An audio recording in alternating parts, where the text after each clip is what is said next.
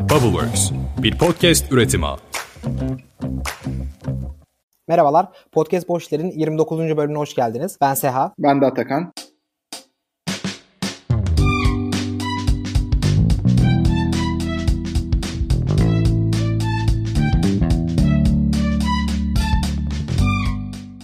Bu hafta ilk defa bir girişimci ve yatırımcısıyla birlikte konuğumuz oluyor. Ekosistemin yakından tanıdığı, birçok başlıkta da ilklerden olan hem girişimci hem yatırımcı kimliğiyle sevgili Erdem Yurdanur ve PepUp kurucusu sevgili Emrah Yiğit bizlerle.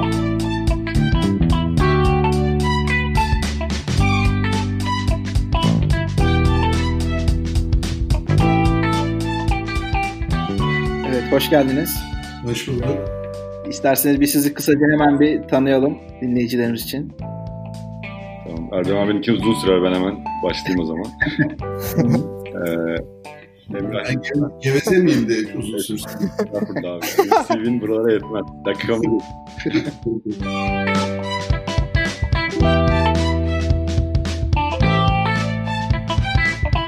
Emrah Yiğit ben. Mersin Üniversitesi Makine Bölümünden mezun oldum. Mezun olduktan sonra yaklaşık bir yıl kadar bir tekstil markasında dijital marka yöneticisi olarak çalıştım. Oradan sonra hayatıma bir girişimcilik kavramı girdi. Ve kendi şirketimi kurma kararı aldım.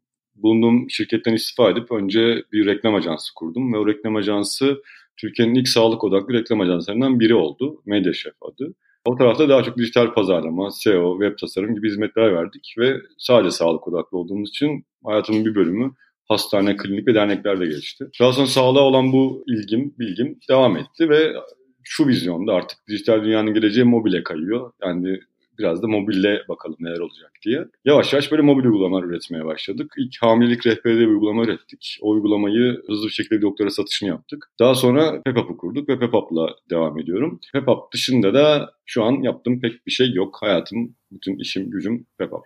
Ben de bilgisayar mühendisiyim. 90 yılda Boğaziçi'nden mezun oldum. 30 yıl olmuş. 5 yıl koç grubunda çekti çalıştıktan sonra. Son 25 yıldır da hep girişimciyim. Son işte 7-8 yıldır da aynı zamanda melek yatırımcılardan birisiyim. Genelde startuplara belli bir seviyede ya da çok iyiyse fikir fikir aşamasında ortak oluyorum. İnsanlar beni daha çok tabii en çok uğraştığım geçmişte Maçkolik'ten dolayı bayağı bir tanır. Arkasından Masamo girişimim var. Bu iki girişimi de exit ettim. Sektörde iki exit olan şu anda bildiğim kadarıyla tek kişi benim. Bakalım diğer işte 20-25 tane daha başka yatırımım var. Kendi uğraştığım girişimlerim var. İşte üçüncüsü, dördüncüsü, beşincisi olsun diye bu exitlerle uğraşıyorum. Hala yoğun bir şekilde çalışıyorum. PepUp'ta en son yatırımımız. O da çok umutlu olduğum, başarılı olacağını düşündüğüm e, güzel bir girişim. Sen daha kısa oldu galiba Emrah benimki. Abi sen böyle çok anlattığın için galiba hemen e, arka arkaya dizdin ama şey gerçekten böyle çok önemli bir durum bence bu. Çünkü ya ben bölümden önce şey diye sormuştum niye yapıyorsunuz bu işi diye. Yani ben mesela birçok şeyde girişimcilikle ilgili bakış açımı değiştiren kısımlarda aslında sen varsın. Çünkü işte bir videoda konuşuluyor bir şey oluyor. Oradan bir şey kapıyoruz. Bu tip şeyleri insanlara aktarmak çok değerli. Bir de ilklerden demiştim. Gerçekten iki tane exit yapan da ilk girişimci olarak da sektörün ilklerindensin. Şimdi ben bir de şeyi merak ediyorum aslında. Bu PepUp ve Erdem Yurdanur'un tanışma hikayesi, yatırım süreci nasıl gelişti? Nasıl oldu? Onu dinleyebilir miyiz kısaca? Hangimiz anlatalım? Hiç fark etmez valla. Ben anlatayım. Tamam. Şey, Emrah sen anlat. Tamam. Ya şöyle zaten tabii hepinizin bildiği gibi biz de Erdem Yurdan'ı çok yakından takip eden, bilen girişimcilerdik. Ve biz PepUp tarafında aslında hep böyle şey hayal ettik. Daha önce yatırım da aldık ama şunu hayal ettik. Biz artık yatırım aramayalım ama yatırımcı arayalım. Doğru yatırımcı arayalım. Biz de hani daha böyle sinerjisi uyacak kim olabilir diye. Tabii Erdem abinin hem yazılarını okuyarak büyüdük hem çevreden duyduğumuz feedbacklerle büyüdük. Ve bizim e, bir ortağımız bir şekilde Erdem abiye mesaj attı. Ve Erdem abinin bir huyu var. Gerçekten hani Facebook'tan yazın, Messenger'dan veya Instagram'dan yazın bir şekilde size dönüyor ve çok da samimi dönüyor. Bize de o şekilde döndü. Davet etti sağ olsun kendi şirketi olan Kokteyl'e. Orada oturduk, konuştuk ve konuştuğumuz birçok şey aslında daha böyle yatırım değil de kendimize birbirimize böyle bir normal sohbet eşliğinde geçti. Ve gerçekten hani birçok şeyimizin aynı olduğunu fark ettik. İşte enerjimiz çok tuttu, sinerjimiz çok tuttu. Daha sonra aslında biz normal tanışmak için gittik Erdem Yurdanur'la ve belki mentorluğunu almak için gittik. Ama Erdem abi de çok sevdi bizi, işi, iş fikrini sevdi ve bizim göremediğimiz noktaları gördü. Ve bizim bir süre eksimizi kapatabileceğini gördüğü için de bugün bu noktaya geldik kendisinden yatırım aldık.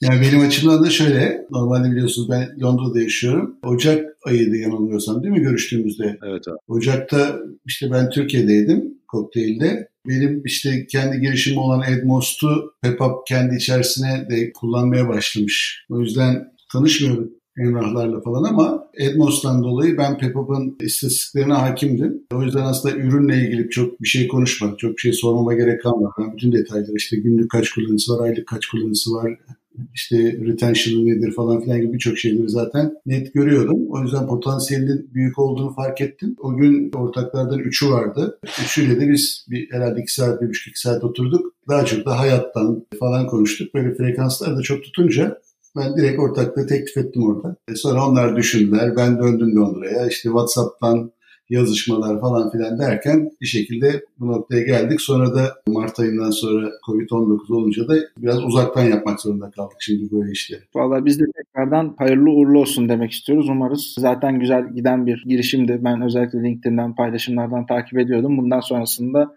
çok çok daha güzel işler olacak olduğundan yana hiçbir şüphem yok. Emrah senden bir PepUp üstüne böyle bir konuyu birazcık daha bir açmanı rica edebilir miyiz? Bil, bilmeyen veya bilgi eksiği olan dinleyicilerimiz için biraz daha aydınlatıcı olur diye düşünüyorum.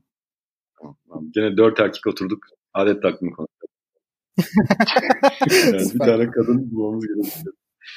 Yani şöyle Pepup'un kuruluş hikayesinden bahsedeyim biraz. Nasıl yani durduk yere yani bir adam kalkıp niye adet takvimi kurma kararı aldı. Şöyle biz ajans tarafında zaten çok fazla böyle jinekologla çalışıyorduk. Böyle benim artık hayatım böyle kadın, işte jinekologlar, kadın hastalıkları olmuştu. Dijital pazarlama tarafında da doktorların tüm sosyal medyasını, işte hesaplarını vesaire biz kontrol ediyorduk. Oraya gelen tüm mesajlar da tabii bizim filtremizden geçiyordu doktora gitmeden önce. Biz sorulara bakıyorduk, hani uygun olanları doktora yolluyorduk hocam böyle bir soru var diye. Ve böylece biz iki sene boyunca 100 binden fazla kadını dinlemek zorunda kaldık. Ve hani çok fazla problemi görmüş olduk. Yani kimisinin ciddi anlamda bu dönemde çok bilgi eksikliği olduğunu fark ettik. Gerçekten çok bilgilendirme ihtiyacı olduğunu düşündük.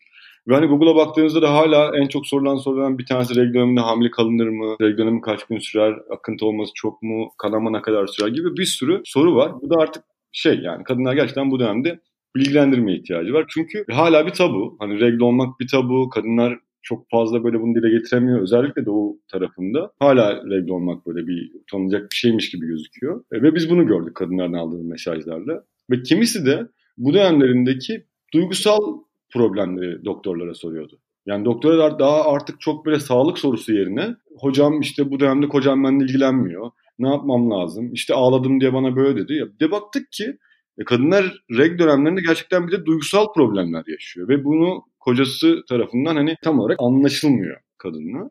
Ya biz dedik ki bunları nasıl birleştirebiliriz? Biz bunu nasıl çözeriz diye düşündük. Dedik ya bir uygulama yapalım. Evet kadınlar adet dönemlerini takip etmeli. Çünkü çoğu da unutuyor. Jinekologlar da soruyor çünkü hani en son ne zaman adet oldun diye. Kadın dönüp şeye bakıyor abi kız WhatsApp grubuna falan bakıyor yani en son. ne zaman regl oldun diye işte Buse'ye soruyor, Merve'ye soruyor falan. Biz önce bunu çözmüş olduk. Daha sonra dedik ki abi biz hani başka uygulamalar gibi olmayalım bir fark yaratalım. Yani normal adet takvimi değil de biz daha böyle kadının duygusal ihtiyaçlarına odaklanalım. Nedir bunlar? İşte motivasyon, sevgi, saygı. Pepap'ı tam olarak böyle konumladık. Bir dijital sanal bir e, varlık yarattık. Bir penguen yarattık. Bu penguene e, bir karakter giydirdik. Ve bu karakter kadınlarla samimi bir şekilde konuşan, onları dinleyen, onları anlayan, onlarla empati kurabilen, motivasyonu düştüğünde motivasyon sözleri gönderen bir sanal asistan, dijital asistan yarattık aslında. E, daha sonra da gerçekten hani o kadar hani analizin, o kadar mesajlarımızın sonunda çok hızlı bir şekilde bize geri döndü aslında. Bizim ilk bildirimimiz seni seviyorum. Bu kadar. Tek kelime. ilk bildirim. O zaman zaten hani biz arkadaşlarımıza indirdik falan böyle indirdik. Ama enteresan bir şekilde inanılmaz referral olduk. Yani bir kişi gerçekten 10 kişi getirdi bize.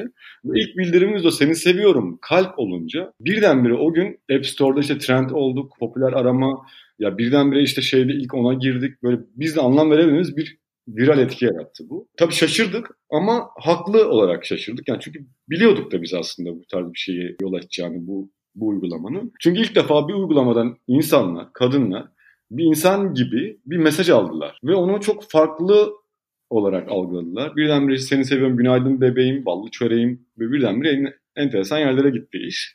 Yani gecenin bir arası ben piş diye falan bildirim attığımız da oldu. Gece işte hu hu uyuyor musun gibi böyle. Birdenbire sanki arkadaşıymış gibi onunla konuşan, onu anlayan bir iş yaptık ve bugünlere geldik. Yani ben burada şeyin önemini bir kere daha görüyorum. Herhangi bir iş yapılacak olduğu zaman bu işin hedef kitlesiyle temas kurmak ve sokağa çıkmak, bu kitleyi gerçekten iyi bir şekilde anlamak ne kadar önemli olduğunu aslında senin bu anlattıklarından görebiliyoruz. Bak bunun sonucunda işte öncesinde geçirmiş olduğun o tecrübeler sayesinde ortaya çıkan uygulama bir sürü kişinin burada hassas noktasına değinmiş ve onlar için değerli bir bir nevi dediğim gibi arkadaş haline gelmiş durumda. Ya biz sonuçta işte böyle girişimciler şey böyle yazılım işleri yapıyoruz ve aslında böyle çok teknik işler yapıyoruz ama bunun insanlarla konuşabilen kısmını, kreatif düşünme kısmı PepUp'da gerçekten muazzam bir örnek olmuş. Ya ben çok etkilendim o push kısmından. Çok sağ ol. Aslında zaten hani herkes şey yapmaya çalışıyor zaten. Bir noktada kendi kullanıcısında duygusal bağ kurmaya çalışıyor. Bugün bankalar bile yapıyor abi. Doğum gününe mesaj atıyor. Ne bileyim işte evet. kandil kutlayan app'ler falan var. Yani bir noktada kullanıcısıyla duygusal bağ kurmaya çalışıyor. Bütün işler. Herhangi bir sektör fark etmez. Ama bunun samimiyeti sorgulanıyor işte. Yani bana işte bir bankanın doğum günümü kutlaması beni çok özel hissettirmiyor. Çünkü ben onunla önceden bir bağ kuramamışım ama Pepap onu yapabildi. Önce tavsiyeleriyle, onu tanıyarak, sorduğu sorularla yani bu samimiyeti kurdu. Daha sonradan bu tarz mesajlar artık kadınlara samimi geldi. Ve yani tabii siz bunu ilk günden beri o dili kullanmaya başladığınız için onun etkisiyle işte bankalardaki örnek çok başka oluyor yani doğal olarak. Şimdi şöyle bir sorum olacak. Siz bildiğimiz kadarıyla Türkiye'de şu anda online olarak ilk yatırıma imza atan yatırımcı ve girişimci ikilisi oldunuz. Bu şartlar altında diğer yatırımcılar ve girişimciler size nasıl geri dönüşler yaptı? Bundan sonrasında ekosistemle ilgili siz neler düşünüyorsunuz? Muhakkak ki bu durumun bir pek çok insan gözünde rahatlatıcı, pozitif yönde bir artı etkisi olacağından eminiz. Ama siz neler aldınız ve Bundan sonrası için süreci nasıl yorumluyorsunuz? Bu evde kalma süreci sizce işleri nasıl etkileyecek? Onu sizden de dinlemek isteriz. Tabii o işin biraz magazinsel tarafıydı. Online işte aynı anda imza attık falan filan muhabbeti. Normalde sonuçta evlerde olduğumuz için her birimiz kendi evimizde imzalar atıp postaladık e, şeyleri. E, doğrusu o aslında. E, o fotoğrafta gördüğünüz an imza anı değil. Ama evlerde kalma durumu tabii birçok şeyi engelliyor. İşte bir yere yatırım yapacaksanız normal şartlarda yani büyük yatırımlar yapılacaksa bir şeyle audit şirketiyle işte e, Deloitte gibi, KPMG gibi firmalarla falan anlaşırsınız. O gider bütün vergi kayıtlarını işte ne var ne yok içerideki faturaları, çalışanlarla olan sözleşmeleri bir sürü bir sürü bir şey inceler ve bu süreç böyle bir nereden baksanız 2-3 ay, 4 ay, 5 ay, 6 ay sürer. Şimdi bu tür yatırımları olumsuz etkileyen bir süreç yaşıyoruz tabii ki bir sürü şey gecikiyor şu anda. Belki bir sürü büyük firma sırf bu yüzden yatırım yapmaktan vazgeçiyor olabilir. Ya da işte online'da bunu nasıl çözecekleri konusunda yöntemler geliştirmeye çalışıyorlardır belki. Çünkü bu sürecin ben çok kısa süreceğini zannetmiyorum. Ama bizimki gibi bizleşimleri zaten tanıştık İstanbul'dayken ben işte. Ondan sonraki süreçte böyle deli gibi araştırmalar falan yapmıyoruz startup pozisyonundayken. Yani arada işte demin dediğim audit firmalarından kullanmıyoruz. Kullanıcı sayısına bakıyorum. Oradaki potansiyeli görüyorum. Ben o potansiyele yatırım yapıyorum zaten. Aslında şirketin ondan önceki durumları, vergi borcu yoksa, ekstra bir saçma sapan şeyleri yoksa benim için sorun yok zaten. O yüzden de ben bundan sonraki süreçte de bu tür yatırımlar yapmaya devam ederim diye tahmin ediyorum. Beni çok engellemez ama dediğim gibi büyük firmalarda, daha kurumsal firmalarda bu işler biraz zorlaşacak gibi geliyor bana. Şimdi sizin daha önceden başlatmış olduğunuz bir ilişki vardı Pepop ekibiyle. Bu sürecin şöyle diyelim ki bir yıl boyunca sürdüğü bir case düşünelim. Hatta ya umarım olmaz da daha uzadığı durumda. Daha öncesinden birebir de tanışıklık olarak bir ilişki başlatmadığınız herhangi bir girişime, girişimciye yatırım yapma durumunda nasıl bir eğiliminiz olur acaba? E var şu anda bir tane daha yapmak üzereyim zaten. E onlarla hiç yan yana gelmedik. Hmm. E, videolu görüşmelerle. Sık sık görüşüyoruz, detayları konuşuyoruz. Bir sorular soruyorum, onlar onlara hazırlanıyor. Sonrasında bir daha konuşuyoruz. Sanki hiç yan yana gelmeyecekmişiz gibi. Şu anda anlaştık hatta yani. Şu anda işte şirket kuruluşu falan. O yüzden benim açımdan o kadar bir sorun değil uzaktan olmak. Bir de tabii şimdi özellikle Türkiye'de referansla iş yapmak yaygın bir şey. Şimdi benim çok insan tanıyor, benim benim tanıdığım bir sürü insan var. O yüzden bir yere yatırım yaparken ben de o tanıdığım insanlara, o insanlara, diğer insanlara soruyorum, ediyorum falan filan. Önemli olan güveni oluşturmak benim açımdan. Yani zaten böyle hani milyonlarca dolarlık yatırımlar yapmadığım için yani en fazla birkaç yüz bin dolarlık yatırım yapıyorum. O da batarsa batsın modunda yaklaşıyorum ben. Eğer bunca yıllık insan tanıma becerimde eksiklik yüzünden bu kadar para batırıyorsam da batsın diyorum yani. Bir sonraki sorum da biraz bununla alakalı olacaktı benim. Şimdi burada biz girişimciler, yatırımcılar olumlu bir motivasyonumuz var. Yani bütün olumsuz durumlara rağmen inanılmaz bir şekilde motiveyiz ve bir şeyler yapmaya çalışıyoruz ya. Buradaki ekonomik olarak da zor bir dönemden geçiyoruz. Belki de daha da kötü bir döneme gireceğiz. Çok böyle en olumsuz düşünen bir kafa gibi gözükmek istemem ama yani şu anki görüntü biraz bu. Burada girişimci ve yatırımcı olmanın motivasyonu ne acaba? Ya şimdi sonuçta yaşadığımız şey çok sıra dışı bir şey tabii. Bütün dünya çapında böyle bir şey son 100 yılda ilk defa oluyor. Yani 1918'deki İspanyol gribini saymaz, gribini sayarsak son olarak. Ama aslında her dönemin zorlukları var. Yani bir yatırımcı olarak zaten bir işe yatırım yaparken tek başına o işe bakmıyoruz. Konjöktüre de bakıyoruz. Nasıl şu anda? Dünya nasıl? Ülke nasıl? O şirket nasıl? O şirketin bu konjöktürdeki hedeflerini gerçekleştirme şansı nasıl? Şimdi PEPAP özelinde mesela e şu anda ne yaşarsak yaşayalım PEPAP'ın verdiği hizmet devam edecek. Onda hiçbir hiçbir değişiklik yok. Kadınların ihtiyacı olan her şeyi karşılamaya çalışacak PEPAP. Daha bir sürü şey ekleyeceğiz biz PEPAP'a. Şu anda sadece belki periyot takibi gibi görünüyor. Ama işte hamilelikle ilgili, çocuk bakımı ile ilgili, daha böyle kadınla ilgili hatta belki ileride babayla ilgili bile bir sürü şey eklemeyi düşünüyoruz. Oraya benim için de çekici olan şey o. E, onun çözdüğü sorun şu anda yaşadığımız salgınla hiçbir alakası yok. O yüzden bundan sonraki yatırımlarımda da yatıyorum mesela bir turizm girişimi gelse şu anda yatırım yapmam.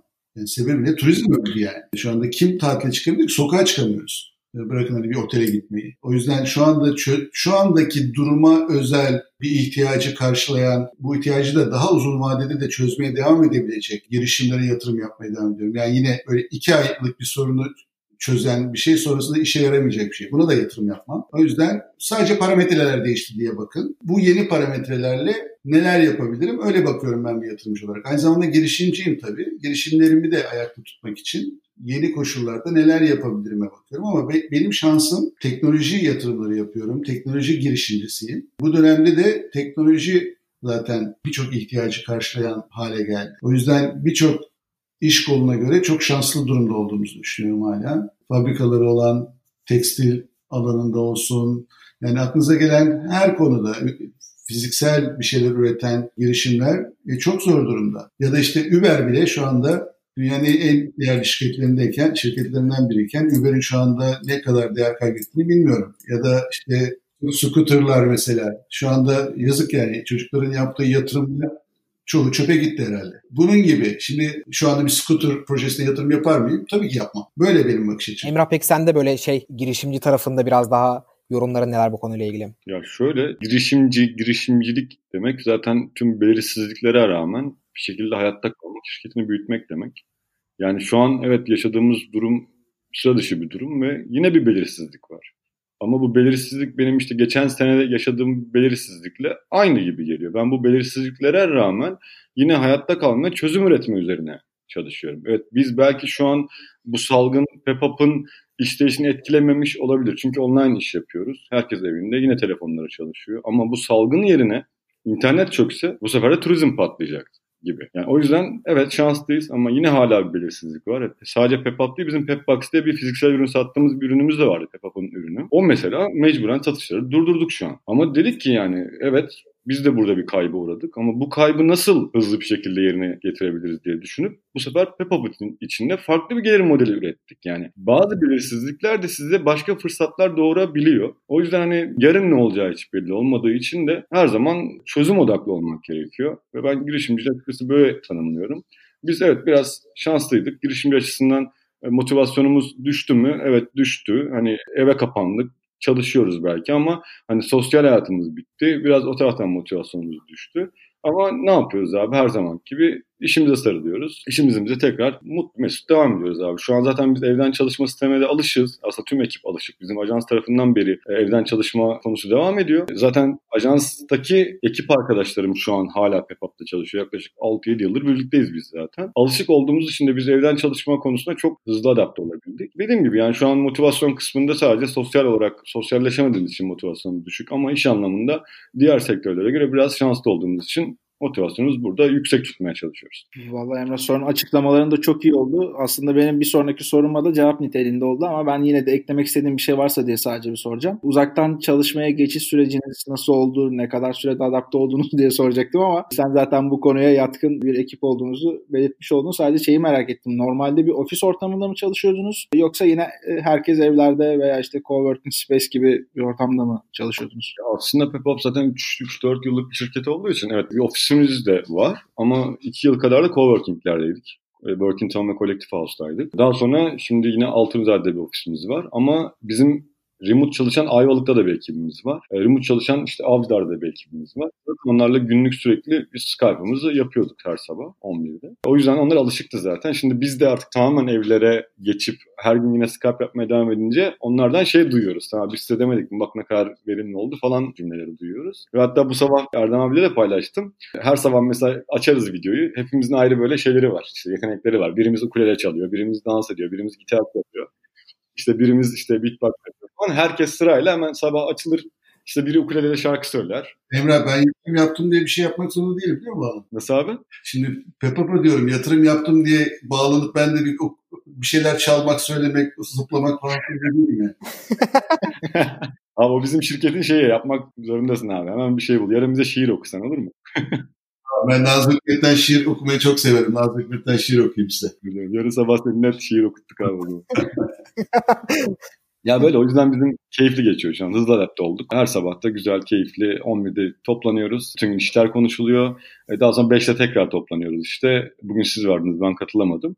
5'te e, de ne yaptık ne ettik diye konuşuluyor. Herkes gayet çok daha verimli, çok daha e, keyifli bir iş yapıyoruz şu an tabii. Süper ya. Aslında iş olarak böyle çok güzel bir şekilde uyum sağlayabiliyoruz. Yani işte şeyde kulele çalmak, bir şey yapmak. Ya bunlar böyle çok girişimci ruhumuzdan ya da böyle ecel olmamızdan kaynaklı uyum sağlayabiliyoruz ama böyle daha geniş açıdan da baktığımız zaman bir şeyler değişiyor. Bunun farkındayız. Yani normal bir şekilde davranıyoruz ama aslında köklü değişiklikler oluyor. Peki bu değişikliklerin böyle daha geniş perspektifte iş, sağlık ve eğitim sistemlerinde nasıl böyle etkileri olacağını düşünüyorsun? Yani başka alanlarda. Ya şimdi ben bu sürecin çok kısa olacağını pek tahmin etmiyorum açıkçası. Uzun bir süreç olacak. Yani virüsün aşısının bulunup tamamen yok edilmeden dünyanın her yerinden mesela uluslararası uçuşların öyle çok kolay açılacağını falan zannetmiyorum. Yani düşünün ben şimdi Londra'dayım, İngiltere'deyim. İngiltere'nin bunu temizlediğini varsayalım iki ay sonra. Atıyorum işte Mısır temizleyemediyse İngiltere'den Mısır'a uçuş yapılabilir mi? E, mümkün değil. Yani dünyada bir tane ülkede kalsa bu, o ülke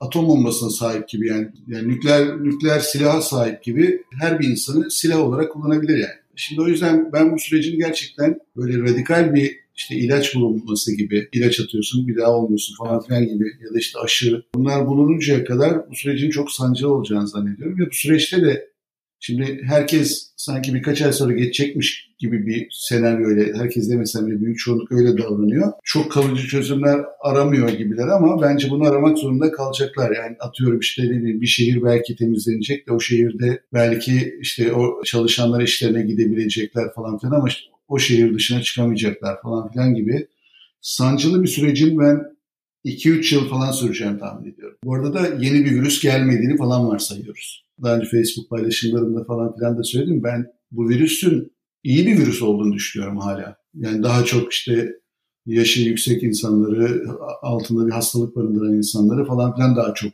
öldürüyor. Tam tersi olduğunu düşünüyorum. Bir de sıfır yaştan bir yaşındaki, iki yaşındaki çocukları daha çok öldürdüğünü 20 yaş altını daha çok öldürdüğünü falan düşün. İnsanlığın yok edebilecek bir virüs olsaydı bu. Çok daha kötü olmaz mıydı? E böyle bir virüsün çıkmasını engelleyen ne var? Yani aynı şekilde dünyanın herhangi bir yerinden, Çin'den olması da gerekmiyor bu arada. Yani böyle hani Trump'ın ırkçı söylemleri de çok beni rahatsız ediyor. Yani bugün Çin'den çıktı belki virüs de yarın New York'tan bir virüsün çıkmayacağını kim söyleyebilir? Ya da Türkiye'den çıkmayacağını, Londra'dan, İngiltere'den çıkmayacağını kim söyleyebilir? E şimdi böyle bir virüsler falan filan da çıkabilme ihtimali de hala olduğu için bence bundan sonraki yaşam tarzımız çok değişecek. Bir kere social distancing dediğimiz işte sosyal mesafe büyük ihtimalle insanlarda bir alışkanlık haline dönecek diye düşünüyorum. Temizlikle ilgili şeyler, hijyen tarzı şeyler biraz daha artık dikkat edilecek gibi geliyor bana. Hariri'nin bu Sapiens kitabında yazan Hariri'nin söylemleri var belki duymuşsunuzdur siz de. Yani devletlerin bu durumu bahane ederek insanları daha çok takip alacağı gibi şeyler var. Ben de çok mümkün görüyorum onu. Yani şimdi Çin'in işte Güney Kore'nin yaptığı takip, takipleri bütün dünya şimdi daha anlatabilir halde halkına. Yani bunu daha önce bu 3 ay öncesinde İngiltere'de, Amerika'da, Fransa'da insanları izleyeceğim deseniz ya, izleyeceğim diyemezdiniz. Yani tartışılamazdı bile. Şimdi ciddi ciddi tartışılabilir hale geldi. Çünkü asıl olan yaşamak sonuçta. Yaşayamıyorsan izlensen ne olur, izlenmesen ne olur. E, bu yüzden şu önümüzdeki süreç yavaş yavaş herkesin bence yeni bir yaşam biçimine, yeni bir ekonomi ekosistemine dönüşeceğini düşünüyorum. Ben de öngöremiyorum. Şöyle olur diyemiyorum kesinlikle. Çünkü hakikaten çok belirsiz bir dönemde yaşıyoruz ama eskisinden çok farklı olacağını düşünüyorum. Eskiye dönme ihtimalini ben pek görmüyorum açıkçası. Yani hani bu koronavirüsü hiç yaşanmamış gibi bir dünya olacağını hiç zannetmiyorum. Çok ağır etkileri olacak. Ekonomik etkilerin çok ağır olacağını düşünüyorum. Yani Amerika'da %30 işsizlikten bahsediliyor. Amerika'da %30 işsizlik olursa Amerika'da isyan çıkar. Dünyanın her yerinde çıkmasını bekliyorum Amerika'da isyan çıkarsa. O yüzden isyan çıkmamasının tek yolunun herkese maaş verilmesi gerektiğini düşünüyorum.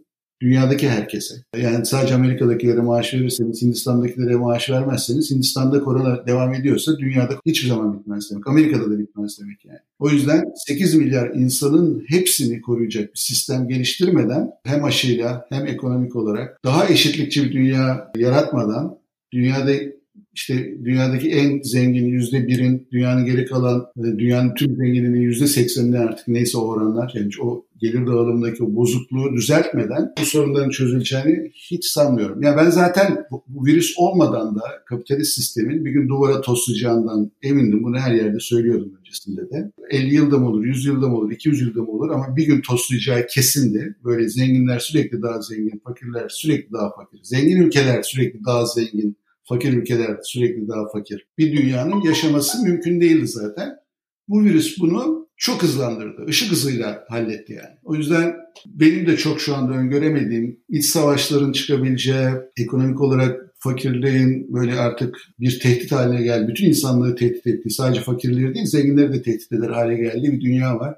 Çözümünü hep beraber tartışıp bulmak zorunda insanlık. Bulamazsa insanlığın işi gerçekten zor oluyor. Evet gerçekten süper bir açıklama oldu. Özellikle Amerika tarafındaki Amerika'nın dünyaya büyük bir etkisi var. Orada şey konuşulmuştu birkaç ay önce. Çalışmama maaşı yani e, çalışmama hakkı diye bir şey de konuşulmuştu. Bu korona muhabbetlerinden çok daha önceydi. Yani bunu evet. Amerika gerçekleştirdi diyelim. Maaşı verdiler ama diğer ülkelerde bu verilemeyince nasıl bir kaos olacak onu gerçekten düşünmek bile istemiyorum. Erdem abi o kadar hani her şeyi güzel anlattık. Gerçekten şu durumun hani iyi tarafından bakılacak hiçbir şey yok. Ama öyle hani iyi tarafından bir şeyler söylemek istiyorum. Çünkü olumsuzlukları zaten konuş konuş bitmez. Gerçekten ciddi anlamda bir kriz bizi bekliyor. Çok daha kalıcı çözümler bulunmadan her şeyin çok daha kötüye gideceğine inanıyorum. Ama hani iyi tarafı yok ama hani belki şunlar olabilir diye düşünüyorum öngörü olarak. Hani herkesin hani evine kapanmış olması vesairesi belki de birilerinin daha böyle farklı çözümler, belki daha teknolojik, bizi böyle çağ atlattıracak şeyler bulmasına sebep olabilir. Örneğin işte Getir'in kuryelerinden bir tanesinde Covid-19 çıkmış.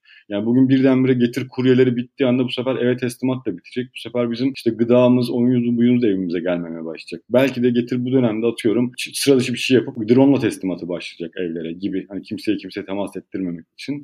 Gibi gibi belki böyle hani daha hızlı bizi böyle teknolojik olarak da ileri seviyeye taşıyabilecek çözümler bulabilir bu tarz filmler diye düşünüyorum. Onun dışında belki de hani bu virüs böyle çok daha çok daha hızlı sürdü, uzun süre sürdükçe belki de işte bu sağlık işte firmalarının, ilaç firmalarının bize öyle bir şey bulmalarını bekliyorum ki bundan sonra hiçbir virüsün belki de bize bulaşamayacağı şeyler yapma, yap, yapabilirler diye düşünüyorum. Çünkü ne kadar uzun sürerse o kadar daha hızlı ve daha kalıcı çözümler bulmaları gerekiyor. Hani iyi tarafı belki bu olabilir ama onun dışında hiçbir iyi tarafı yok. Gerçekten hani kötü günler geçti daha kötü günler bizi bekliyor gibi. Yani aslında iyi tarafla ilgili yani ben çok karamsar konuştum herhalde. E, iyi tarafla ilgili birkaç şey söyleyeyim aslında. Bence bilimin değeri, bilimin aslında her şeyin üstünde olduğu bundan daha iyi gösterilemezdi. Yani bugün silahlara harcanan para, camilere, kiliselere, bilmem ne işte sinagoglara harcanan para. Yani lüzumsuz o kadar çok yere harcanan para var ki bilimle kıyasladığımızda bilim bunun binde birini bile alamıyordu. Bugün herkes bilim adamlarının eline bakıyor.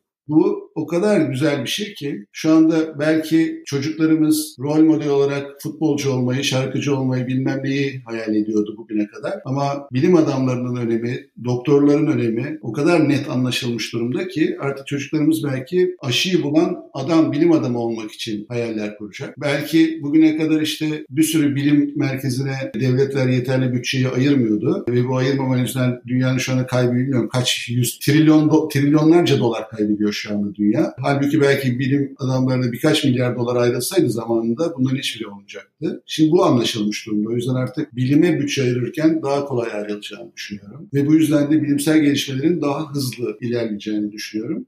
Umuyorum insanlık işte bunları biraz daha görür ve özellikle de komplo teorilerine, bunu yazıp çiziyorum ben ortalıkta şu ara. Saçma sapan komplo teorilerine inanıp sanki bunlar böyle birilerinin yaptığı kasıtlı bir şeylermiş gibi, sanki 3-5 tane ailenin yarattığı bir durummuş gibi konuşanlar var.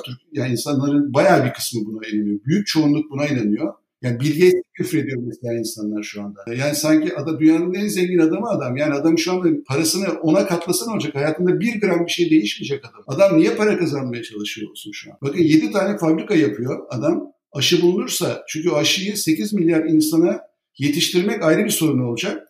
Ayrı bir vakit kaybı. Adam şimdiden fabrikaları yapıyor ki birisi aşıyı bulursa hemen üretime, üretime başlayabileyim diye. Onunla ilgili bir haber okudum şeyde altındaki yorumlara bakıyorum Türkiye'de. Ya bir tane adama helal olsun diyen yok. Hepsi küfür diyor. Sanki aşı zaten var, aşıyı zaten bulmuşlar da işte zaten bir virüsü de onlar yapmış da bilmem ne de de falan da filan da. İnanamıyorum yani. İnsanlığın bu kadar nankör oluşuna inanamıyorum ve benim gibi inan insanlara da saf gözüyle bakıyorlar. Ya yani bunları bu büyük resmi göremeyen saf insanlar olarak görüyorlar beni. Ben insanlığın bu kadar aslında virüsten daha tehlikeli olan şeyin insanların kötü niyetli olduğunu görüyor. Kendileri Bill yerinde olsa yapacakları tek şey daha çok para kazanmak. Hayalleri bu kadar. Kendileri Bill yerinde olduğunda ya ben şimdi Bill empati yaptığımda şunu düşünüyorum. Adam dünyanın en zengin adamı olarak ölmek istemiyor. Adam dünyanın sıtma aşısını bulmuş, Covid'i yok etmiş, dünyaya büyük hizmet etmiş bir adam olarak ölmeye çalışıyor. Böyle olamaz mı? Buna kimse inanmıyor. Daha çok para kazanmaya çalıştığına inanıyorlar. Ya adamın zaten 100 milyar dolardan fazla kişisel serveti var. Adam bunu 200 milyar dolar yapsa ne olur? 1 trilyon dolar yapsa ne olur? 100 milyar dolarla alamadığı ne var ki 1 trilyon dolarla alabilir? Hiç kimse buna böyle bakmıyor. Bu o kadar tehlikeli bir şey ki. Ve böyle düşünenler yok olacak. Bilime saygı duymayan, emeğe saygı duymayan, eşitliğe saygı duymayan, iyi niyete saygı duymayan insanlar ülkeler yok olacaklar. Bence şu anda çok hızlı bir evrim süreci yaşıyor insanlık. Bu evrim sürecinin sonunda doğal seleksiyonla kaliteli düşünceye, bilime, emeğe saygı duyanlar yaşamaya devam edecek. Diğerleri yok olup gidecekler. Benim görüşüm bu. Bu anlamda da iyi bir şey bu. Yani global anlamda baktığımızda bu insanlık açısından iyi bir şey. Vallahi yani gerçekten benim kendi adıma en azından hayranlıkla dinlediğim tespitler oldu. Çünkü gerçekten bir sürü kişinin de böyle çok fazla konuşmak iste yani bilip de konuşmak istemediği veya işte fark edemediği dile getirmekten çekindiği şeyleri söylemiş oldunuz. Bu bizim için de ayrıca mutluluk verici bir durum. Onun için de teşekkür ederiz. Bu arada ben demin aslında bir şey söyleyecektim de araya girmemek için söylemedim Erdem abi. Hani az önce söyledin ya Emrah'la hani ofiste yaptıkları çalışmalarla ilgili ben de şiir okurum. İşte Nazım'dan bir şiir okurum size tarzında bir şey söylemiştim. Ben de bir Nazım Hikmet hayranıyım. Hatta geçenlerde bir Ali Karabey ile beraber de konuşurken onunla da aynı şekilde o da Nazım Hikmet'i çok seviyormuş ve onun üstüne bir bölüm yaparız falan diye de şakasını yaptık. Eğer istersen varsa böyle şey yaptığın bir şey bölümün sonu gibi birkaç dize bir şey okumak istersen de biz ayrıca mutlu oluruz diye sadece söylemek istiyorum. Bunu söyleyip de ardından son soruma doğru geçiş yapıyorum. Zaten ben Nazım Hikmet'i sevmeyen insanlardan şüphe duyuyorum ya. yani ben hadi bir şey daha ekleyeyim o zaman. bu şeyi söyleyebilir üstüne. Açık yani bu az önce aktarmış olduğumuz bütün şeyler bizim de hayat görüşümüze Seha'ya beraber son derece uyan şeyler. Daha önce hiç tanışmadık ne Emrah'la ne sizinle ama ister istemez bir bey diye hitap etme ve durumu ve psikolojisi vardı. Bizde bir gerçekten abi imajını yaratmış oldu. Bunun için de çok sevindik yani. Sizleri gerçekten konuk aldığımız için çok mutluyuz ve siz de vakit ayırdığınız için bir kere daha çok sevindiğimizi, çok mutlu olduğumuzu belirtmek istiyorum. Rica ederim. Eğer varsa eklediğiniz bir şey ekleyebilirsiniz. Ardından da şeye geçeceğim. Son sorumuz olan bundan sonraki aşamalarda milestone'larınızda Pepap ve Erdem Yurdanur için ne gibi gelecek hedefleri var diye bir sorumuz var. İstediğiniz gibi yanıtlayabilirsiniz. En sonunda da girişimcilikle ilgili eğer varsa aklınıza gelen bir sözünüz onu rica edeceğiz. E, Bunu Emrah cevaplasın Pepap'ın geleceğiyle ilgili. Hayalleri o daha güzel anlatır. Ben de ekleyebilirim tabii ama o herhalde daha güzel söyler. Ya tabii Pepap'la ilgili bizim hayallerimiz ve hedeflerimiz çok büyük. Bizim gerçekten dünyada her kadının cebinde olan ama asistanlık yapan bir uygulama yapma hedefimiz var. Ve bu kadar hani kadını bir araya toplayıp bu kadar kadını mutlu edebilmek gerçekten çok gurur verici ve mutluluk verici. Ama ben hani Erdem abiyle olan birlikteliğin ve gelecek hedefleriyle ilgili böyle metaforla açıklama yapmak istiyorum. Neden Erdem abiyle birlikte olduk ve yola devam ediyoruz? Gelecek hedeflerimiz şunlar, bunlarken. Ya bizde bir gerçekten bir kibrit vardı, bir fitil vardı ama ortada bir ateş yoktu. Erdem abi o ateş oldu açıkçası. O yüzden de Erdem abi de işin içine katıp biz kendi hedeflerimize, hayallerimize bu kadınları daha fazla nasıl mutlu ederiz, onlara daha, daha iyi hizmeti nasıl veririz hep beraber yapmayı planlıyoruz. Abi yani gerçekten tebrik ediyorum. Yani hem Erdem abi de hem de sen de bu şairane Tamam mı? Edebi yaklaşım, betimlemeler falan. Gerçekten çok keyif aldım. Keşke yan yana yapıyor olsaydık da daha da bu e, jest mimikleri görebilseydik daha da keyifli olurdu diye düşünüyorum. Kesinlikle, kesinlikle. Bence de süperdi. Yani zaten böyle duygusal şeyiz ya. Girişimcisi, yatırımcısı böyle işin iş kısmının dışında da duygusal davranıyoruz. O kısımlar gerçekten bence bizi biz yapan en önemli özelliklerden bir tanesi. Ben de tekrardan çok teşekkür ediyorum. Biz teşekkür ederiz. Varsa eklemek istediğiniz bir şey onu alabilirim. Yoksa eğer varsa bir girişimcilik bir şeydir diye veya bir Nazım Hikmet'ten bir göndermemiz bunları alıp yavaş yavaş programımızı kapatabiliriz. Bence girişimcilik üretkenlik demek. Böyle boş işler gibi bakanlar girişimciliğin ne demek olduğunu bilmiyor. Yani üre- üretemeyen bir girişimcinin yaşama şansı yok çünkü. Kimse size maaş vermiyor giriş- girişimcisiniz diye. Üretmek zorundasınız. Kaliteli üretmek zorundasınız. Kalitesizse de devam edemezsiniz. Burası yatma yeri değildir lafı var ya. Yani girişimcilik yatma yeri değil, mümkün değil. Hatta çok Evet. çalışmak zorundasınız. Ama güzel olanı kendiniz için yapıyorsunuz bunu. Güzel şeyler yaptığınızda emeğinizin karşılığını alabildiğiniz bir alan. Kimse sizi öyle kolay kolay sömüremez girişimciyseniz. Bu anlamda bence girişimcilik herhalde üretkenliktir lafı benim açımdan en dolu laf. Ya ben de girişimciliği açıkçası dirayet olarak tanımlıyorum. E Zaten bu dirayetin de kelime karşılığı bence girişimciliğin tanımı. Ne kadar dirayetliyseniz o kadar üretebiliyor, o kadar geliştirebiliyor, o kadar ustalık kazanabiliyorsunuz diyorum. Şeyden Nazım Hikmet'ten hani bir şiir okuyacaksak bence bugünlere özel yaşamla, ölümle gidip gelen durumdayız. Onun en güzel şiirlerinden Yaşamaya dair mi geliyor yoksa? Tabii yaşamaya dair okuyayım. Tabii ezberi bilmiyorum. Ben de şimdi ezber yeteneğim o kadar iyi değil ama okuyayım size. Tamam çok seviniriz. Yaşamak şakaya gelmez. Büyük bir ciddiyetle yaşayacaksın. Bir sincap gibi mesela. Yani yaşamanın dışında ve ötesinde hiçbir şey beklemeden. Yani bütün işin gücün yaşamak olacak. Yaşamayı ciddiye alacaksın. Yani o derecede öylesine ki mesela kolların bağlı arkadan, sırtın duvarda yahut kocaman gözlüklerin beyaz gömleğinle bir laboratuvarda insanlar için ölebileceksin. Hem de yüzünü bile görmediğin insanlar için. Hem de hiç kimse seni buna zorlamamışken. Hem de en güzel, en gerçek şeyin yaşamak olduğunu bildiğin halde. Yani öylesine ciddiye alacaksın ki yaşamayı, 70'inde bile mesela zeytin dikeceksin. Hem de öyle çocuklara falan kalır diye değil, ölmekten korktuğun halde ölüme inanmadığın için. Yaşamak, yani ağır bastığında. Diyelim ki ağır ameliyatlık hastayız. Yani beyaz masadan bir daha kalkmamak ihtimali de var. Duymamak mümkün değilse de biraz erken gitmenin kederini, biz yine de güleceğiz anlatılan Bektaşi fıkrasına, hava yağmurlu mu diye bakacağız pencereden, yahut da sabırsızlıkla bekleyeceğiz en son ajans haberleri. Diyelim ki dövüşülmeye değer bir şeyler için, diyelim ki cephedeyiz. Daha orada, ilk ucunda, daha o gün yüzü koyun kapaklanıp ölmek de mümkün. Tuhaf bir hınçla bileceğiz bunu. Fakat yine de çıldırasıya merak edeceğiz belki yıllarca sürecek olan savaşın sonu. Diyelim ki hapisteyiz. Yaşımız da 50'ye yakın. Daha da 18 sene olsun açılmasına demir kapının. Yine de dışarıyla birlikte yaşayacağız. İnsanları, hayvanları, kavgası ve rüzgarıyla. Yani duvarın ardındaki dışarıyla.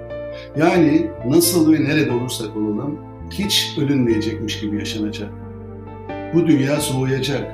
Yıldızların arasında bir yıldız hem de en ufacıklarından. Mavi kadifede bir yıldız zerresi yani. Yani bu koskocaman dünyamız. Bu dünya soğuyacak bir günlerinde. Hatta bir buz yığını yahut ölü bir bulut gibi de değil. Boş bir ceviz gibi yuvarlanacak zifiri karanlıkta uçsuz bucaksız. Şimdiden çekilecek acısı bunun. Duyulacak mahzunluğu şimdiden. Böylesine sevilecek bu dünya. Yaşadım diyebilmen için. Nazım Hikmet. Ağzına sağlık. Gerçekten yani öyle mutlu oldum ki bu Nazım Oratoryosunu da bilirsiniz. Fazla Sayla Genci Arkal'ın seslendirmesiyle beraber yapılan. E, oranın da en etkileyici parçalarından birisidir. Yani benim de aklımdan şöyle bir çalışma yapmıştım az önce. Sizi dinlerken bir yandan da hani ben de acaba bir şey okusam mı bu gündeme ne gider diye arka planda hazırlığımı yaptım. Orada da yaşamaya dair açmak bekliyordum.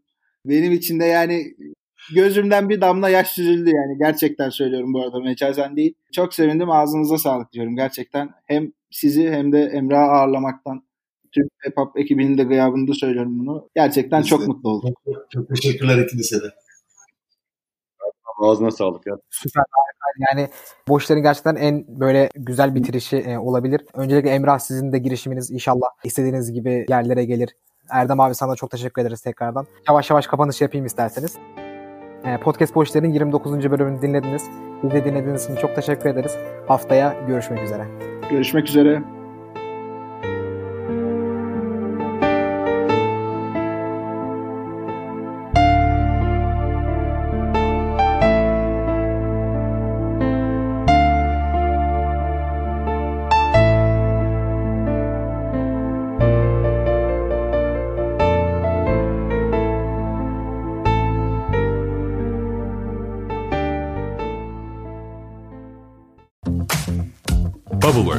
Bir podcast üretimi.